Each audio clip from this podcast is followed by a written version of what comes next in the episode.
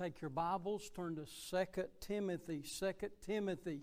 As you're turning there, let me ask you to look, if you would, into chapter four. Chapter four of Second Timothy. What a joy it is to see you today in the Lord's house. Those of you who are visiting, we're especially glad to see you as well, okay? There also uh, are some welcome packets, I think, on the Uh, tables as you came in uh, at each door, and uh, we'd love you to pick one of those up if you would. Have some information about the church and the ministry. Second Timothy chapter four, verses nine through fifteen. I want to share with you over the next few minutes just a Thanksgiving message, okay? I simply titled it, for titling's sake, uh, The Thanksgiving to God. In reality, it's some of the latter words that we would find come out of the Apostle Paul's mouth, okay? We know it is from his last letter to Timothy, and because of that, we also know that he is going through some circumstance that was not all favorable. And therefore, as we look at the message today, let us think about uh, maybe ourselves in maybe similar times, okay, and see what our response could be or even should be, okay? Let's read together. I think you have that on a PowerPoint slide. Use your Bible as well, if you will. Do thy diligence to come shortly unto me, for Demas hath forsaken me, having loved this present world, and is departed unto Thessalonica, Cretans to Galatia, Titus uh, unto Dalmatia. Only Luke is with me. Take Mark and bring him with thee, for he is profitable to me in the ministry. And Tychicus, uh, which I have sent to Ephesus, the cloak that I left at Troas with Carpus, when thou comest, bring with thee, and the books, but especially the parchments. Alexander the coppersmith did me much evil. The Lord reward him according to his works, uh, of whom thou beware also, for he hath greatly withstood our words. Uh, I find it significant sometimes. Uh, you may be reading, and likewise would I read, somebody's uh, memoirs, or we might even come across Uh, someone's last will and testament, and we would like to read uh, some of the last things that people would have said uh, in their life or about their life.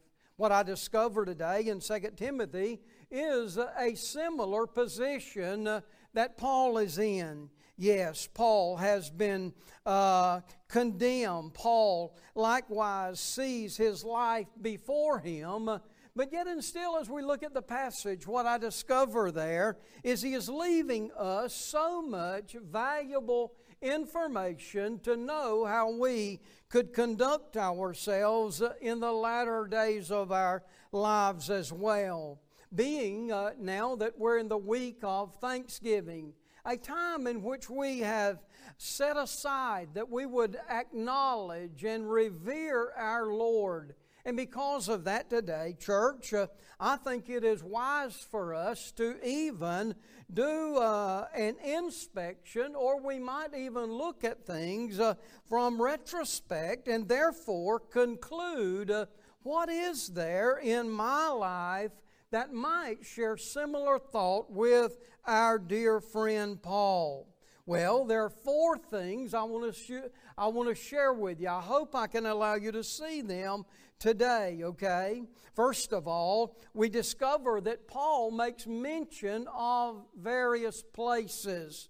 One of the things that I know about people is that once we sit or stand and converse uh, for a few minutes, we try to establish uh, some kind of identity or some things that we may have uh, in common. And therefore, because of that, sometimes it happens to be places. Now, I notice there on the PowerPoint slide that I have for you, there are just three of these places in this letter now that Paul makes reference to. First of all, he would uh, talk about Thessalonica, or yet he would at least uh, acknowledge uh, the place. We know that Paul had uh, had been to the place of Thessalonica. Paul had shared with them uh, at least a couple of weeks, and some conclude that that is as long as he might have stayed with them, but yet and still would have uh, a church established there.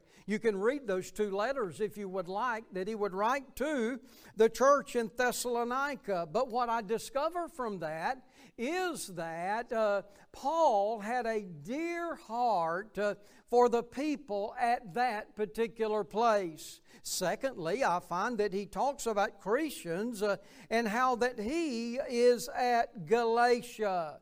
Yes, Galatia is another one of those places uh, that has a special place in Paul's heart. Paul would, would write a letter to them.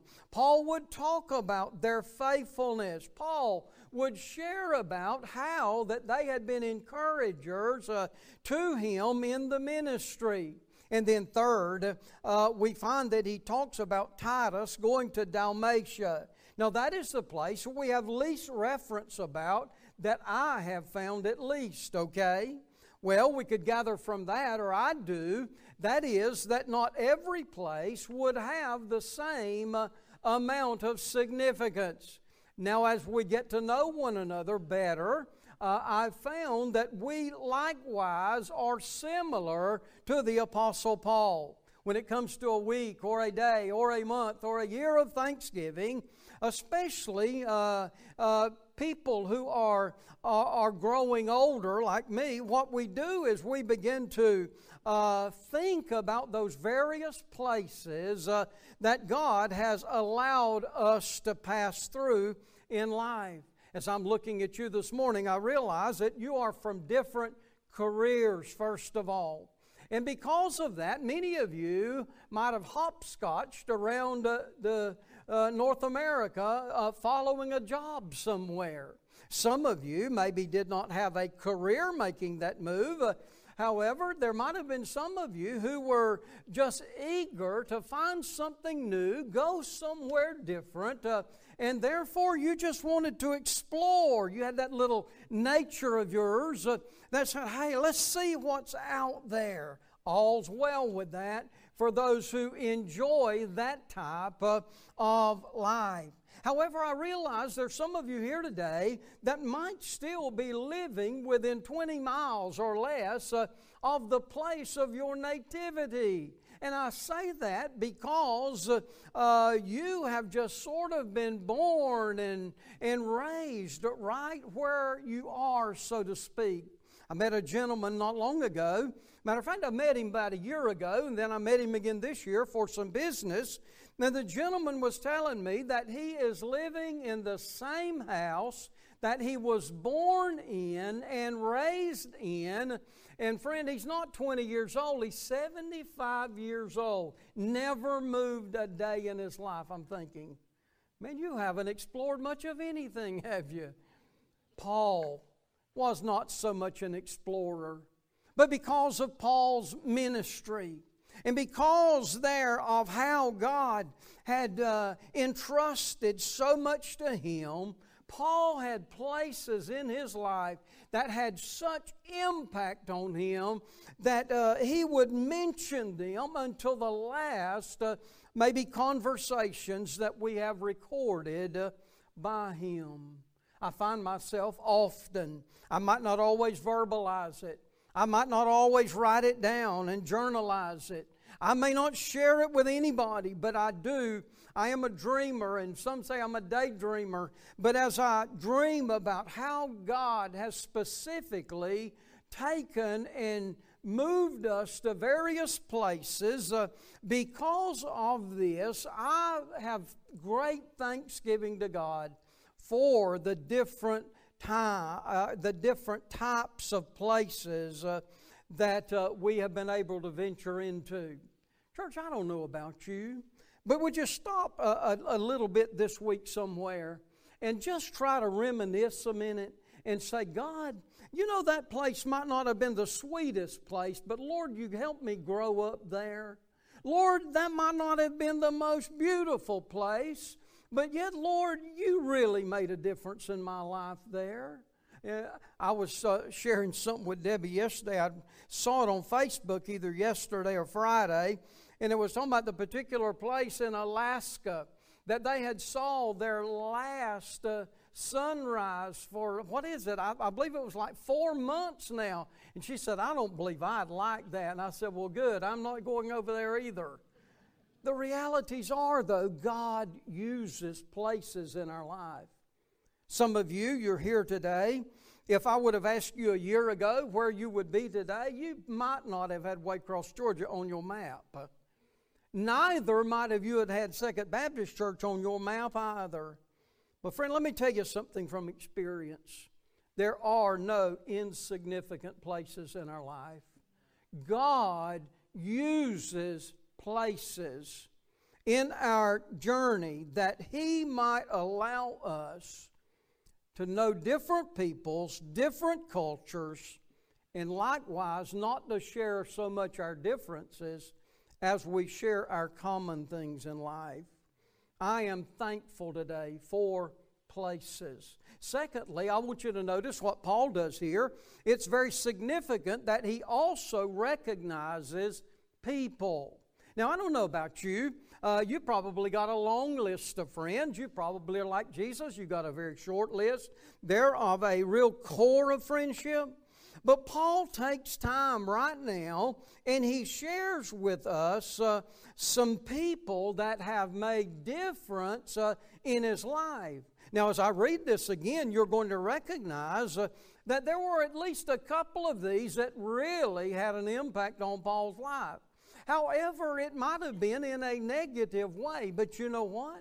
Paul was still able to use that as an experience uh, that others might be able to learn from him. Again, reading in verse nine, uh, notice as I skip and hop around, verse ten, he talks about Demas who hath forsaken him. We find also he talks about Christians uh, there in verse nine, and, I mean verse ten. He talks about Titus in verse ten. He mentions Luke in verse eleven. He talks about Mark, and we believe that's the John Mark uh, that had uh, left from that first missionary journey. He then talks about Tychicus there. So what I want you to see is there were very different people, were they? Now, as I look at that list of people there, I don't find uh, that all of those people's uh, names would uh, hopscotch around the New Testament. It might be one of the few mentions of their name in the written scriptures uh, that we have. There are, as I said about places, no insignificant places in life. There are no insignificant people in our lives also. Sometimes, I, I again, I dream and I dream about folks. Or, and when I'm saying dreaming, I'm daydreaming, okay? I'm very aware of what I'm visualizing. But I dream about people that I've been in contact with, I work with, or else I might have went to school with, or people who have been instruments uh, in my life to allow me to be largely the person that I am. Now, I want you to notice, first of all, Paul would uh, speak about the distractors, okay? In verse ten, he talks about Demas. And he said, he has forsaken me, loving this present world, and he left for Thessalonica. Now, Paul doesn't say anything bad, does he, about Demas? He just said Demas at some point here got his priorities out of order, and for whatever reason it was, other than he gives us the love of the present world, uh, he says Demas uh, left. Uh, now, uh, notice not only is Demas the only distractor that he would mention, but as I read to you in verse fourteen, he also said, Alexander the coppersmith did me much evil. The Lord uh, reward him according to his works. But verse fifteen tells us uh, why he would mention him. He said because uh, he greatly withstood our words. And what Paul wants us to know there is beware of him. Friend, let me tell you something about that. I would say this. Paul wanted people to know dangers that were in life. Some of you, you have met people similar, I will call it, to Demas or to Alexander. I must tell you uh, that our life of uh, Christianity or our life of obedience uh, to Jesus does not necessarily mean that we will always come in contact with only sweet people. The reality of it is, and I'm not highlighting that, it is just that there are those, uh, they may be few and far between, but yet and still Paul wanted Timothy to know that here's a couple of people that you just need to be aware of. So when I thought about people, I had to make reference to the distractors. But secondly, I make more reference to the disciples. Don't get me wrong. Most time you hear the word disciples, we're thinking about those that Jesus chose, those that Jesus trained. We're thinking about those that Jesus left and the great job that they did after His ascension. Wonderful. Think about that. But let me tell you, Paul had his disciples. They were not necessarily called disciples. They were followers. They were men who were mentors of Paul, and largely that's why this letter's being written, is because of Timothy being one of the disciples of Paul, and we come now to see those various people that Paul would write about. See if any of these names are familiar. So in verse nineteen, Priscilla and Aquila, the household of Onesiphorus, Erastus at Corinth, Trophimus there. Uh, I left at Miletum. He said, do thy diligence to come before winter. Eubulus is there. Pudens is there. Linus is there. Claudius is there. Can you imagine? Paul is just opening up his heart. It's almost like a Thanksgiving prayer, or writing a, a, a note there of thanksgiving. And he says, these are special instruments of people in my life. I have those folks. They have different names. You have those folks. You have different names. You know, the trust and prayer that we would have there is that maybe we have been significant in somebody's life as well. I never know. I will never know the impact that I might have had on someone. Largely, you will not either. But you know what? We're not here that we know all of that. That's not what motivates us largely. However, if we could leave a mark, uh, would it not be encouraging to us to know that we have helped somebody along life's way? I was looking in the Biblical Illustrator. It is a uh, group of books uh, there. Uh, and the Biblical Illustrator says concerning this verse, number nine, it says that human companionships are very necessary.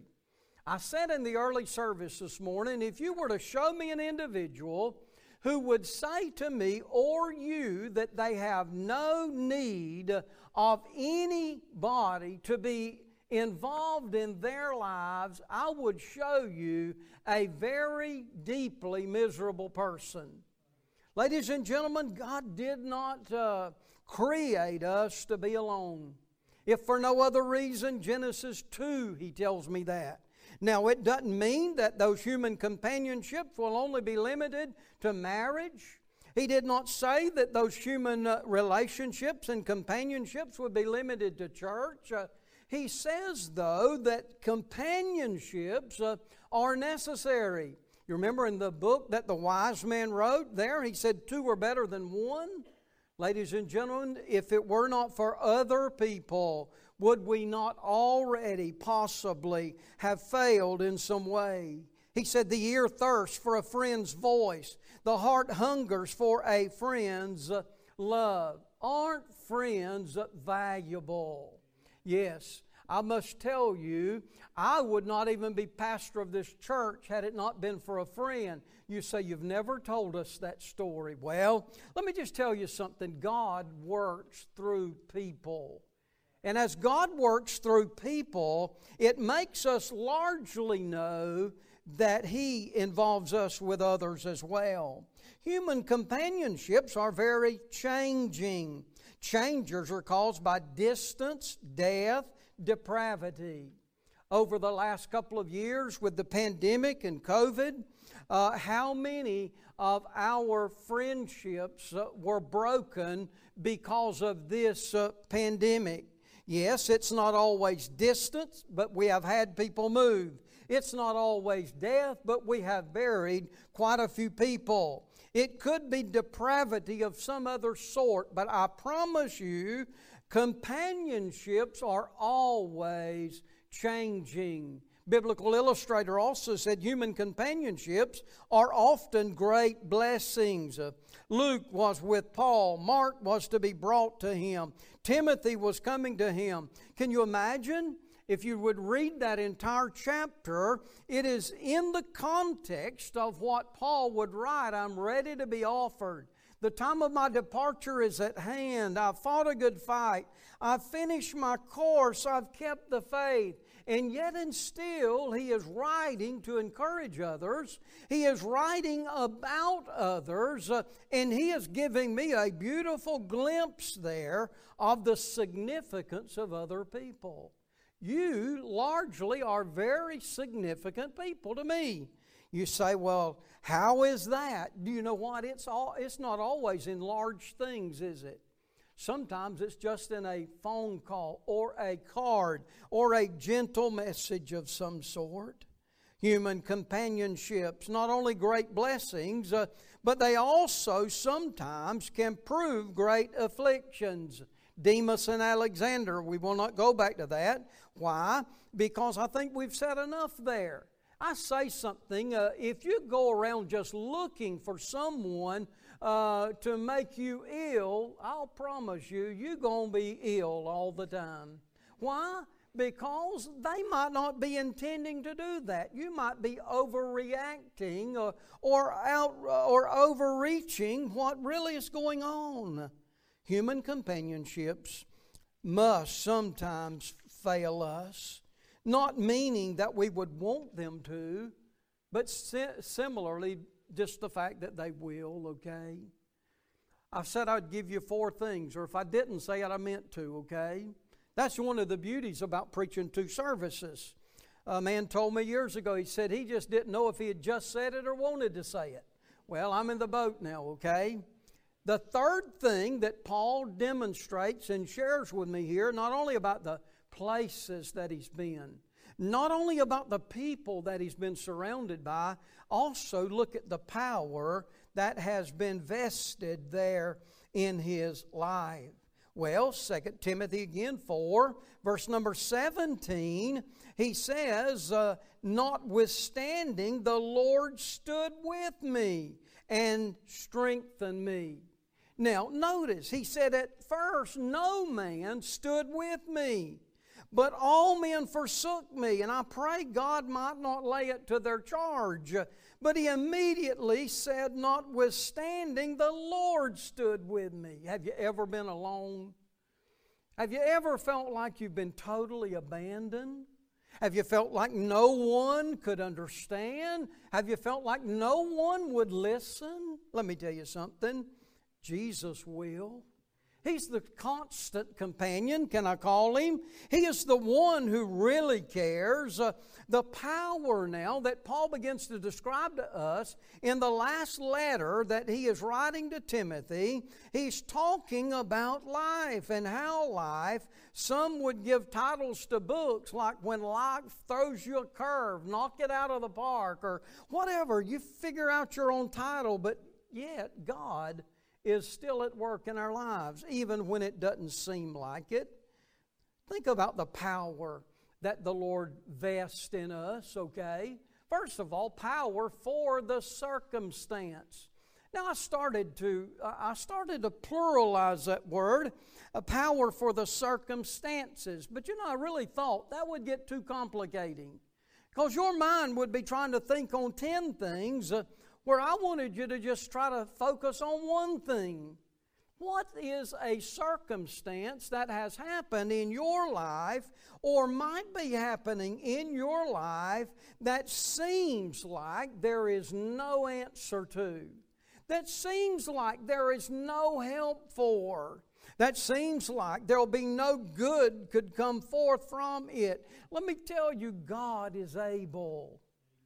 That circumstance to Him is something that He would guide you and I through, okay? Been reading a book this week that someone gave me. Uh, it is a book on heaven, being I preached on heaven last week. Uh, somebody gave me a book. I needed that before I preached on it. But anyway, it was a good book. It's a good book. Read about half of it through the week. But it is, it's a book by Robert Jeffress, pastor there in uh, Texas. And uh, he, he described life similar to grass. He said life is like grass. It is sown, it is grown, it is mown, it is blown, and then it is gone. That don't tick your boat, I can tell. Your life just haven't carried you deep into the journey. You know, similar to that, I mean, you know, the Lord, we find in the Bible that it says life is like grass. When you think about it, as we're journeying through life, the stages of life, the ages of life. Debbie loves to give me the weather report. I don't watch much news at all. She tell me, oh, you know, it's going to be thirty-seven. I forget what morning it's supposed to be. I said, well, there comes the frost. We always supposed to have one for Thanksgiving. Makes me think of grass, doesn't it? You got green grass. But just because it gets frostbitten doesn't mean it's dead grass. Why? Because there's growth stages even going on then. God gives you power for your circumstance. Hear me? Church, God gives us power. He gives us the means whereby to be victorious. God does not take pleasure in seeing that His children suffer, but He also wants us to grow through our suffering. Power for the circumstance, power for the challenges. You know, Paul makes a reference here that I'm not absolutely sure where he was at, because I don't know that he makes this reference anywhere else. He said, I was delivered out of the mouth of the lion. Now, I don't know that that's when he visited the local zoo. I don't know that that was a literal lion. I need to do some more study there. You say, preacher, you've read the book so many times, but you know what? It just slipped through my memory here. I know this, whether real or whether an emphasis on a circumstance or a challenge like it, you know what he said? He said, God delivered. This too shall pass is what we need to know when we're looking at things that come upon us or come by us or around us. Reading some blogs recently, and I don't do that often because uh, those people can be extremely critical. But just reading some, and it was talking about the recovery after the COVID experiences for sometimes our churches and staff members. First of all, the blog was uh, very encouraging because it talked about there has not been an escalated rate of pastors in churches dissolving their partnerships. That means there hadn't been a lot of pastors moving around during the pandemic. But there's something that has happened, and it's that there's been a lot of loneliness in pastors. But let me tell you something, there's also been a lot of loneliness in the parishioners as well. Church members, I recognize real fully that you have, have been very much uh, put in your house and locked the door, and your young'uns told you not to get out.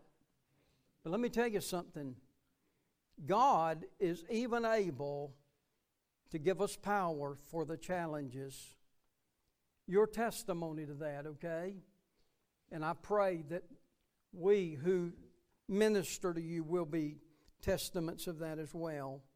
Power for the circumstance, power for the challenges, power for the challengers. He said, at first nobody stood with me. All men forsook me. But he said, Lord, don't lay it to their charge. That's a strong statement Paul makes there. In the flesh, he could have said, God, get them. Zap them. But you know what? He didn't. He shows the heart of a pastor, doesn't he? Lord, don't lay it to their charge. What a, what a power there that Paul said, Lord, don't lay it to their charge. There were four things I wanted you to see today. First of all, thanksgiving for God in the places. Think of those places. Write them down. Go home. Jot it down somewhere and give God thanks for them. The people. Yes, it might be somebody that you met when you were young. They had a great impact on your life. You know what I'd tell you to do? First of all, if they're alive, jot them a note and tell them that you thought of them and the impact they had in your life. Power, places, people, power, but last, principles.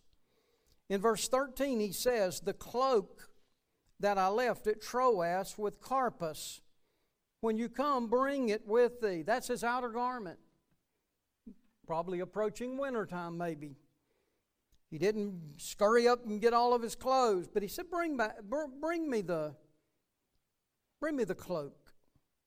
But he said, also, I need the books, and especially the parchments, possibly the fragments of the books, possibly much of his writing, excuse me, that he had not finished with. And I also leave room that it could have been some scrolls in which were very encouraging to him. Church, I put a couple of verses there on that slide. It's jumbled together because uh, I was just trying to stay simplistic today. Psalm one nineteen and eleven, you could say it. Thy word have I hid in my heart that I may not sin against thee. Boy, did you realize that is a strong principle, is it not? A principle that many of your lives is governed by, like mine as well. Then Psalm one nineteen, one oh five. Thy word is a lamp unto my feet and a light unto my path. Oh, ladies and gentlemen, look at it. You know what he says? He says there's principles that are guiding me, principles that are guarding me. We may not call them principles, but you know what? Many of us might call them the Word of God, or we might say we go to the Bible for our instruction. That's what I'm trying to get you to see. See, our life isn't guarded or guided by philosophy. We don't have a life that is simply uh, uh, carried by a code of conduct. We're not uh, there to recite the creeds. What we recognize is that we have a Christ who, God, who guides and guards our life through His Word. Do you have anything to be thankful for?